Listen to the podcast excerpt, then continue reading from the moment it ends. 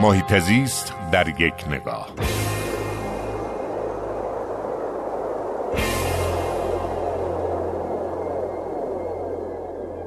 هفته گذشته که به اتفاق خانم ابتکار در سفر استانی به قزوین بودیم، ایشون خبر خوبی رو اعلام کرد و گفتش که در طول سه سال گذشته میزان مصرف مازوت در نیروگاه‌های کشور از چهل و چهار درصد به نه درصد کاهش پیدا کرده. این مسئله میتونه مسئله بسیار مهم و خوبی باشه. یکی از مهمترین منابع آلاینده شهرها سوخت مازوتیه که در نیروگاه‌ها استفاده میشه و اگر ما بتونیم با همین روند ادامه بدیم، یکی از بزرگترین منابع تولید کننده ذرات کوچکتر از دو میکرون رو در هوای کلان شهرها از جمله کرج، کرمانشاه، قزوین، اصفهان و تهران حذف خواهیم کرد.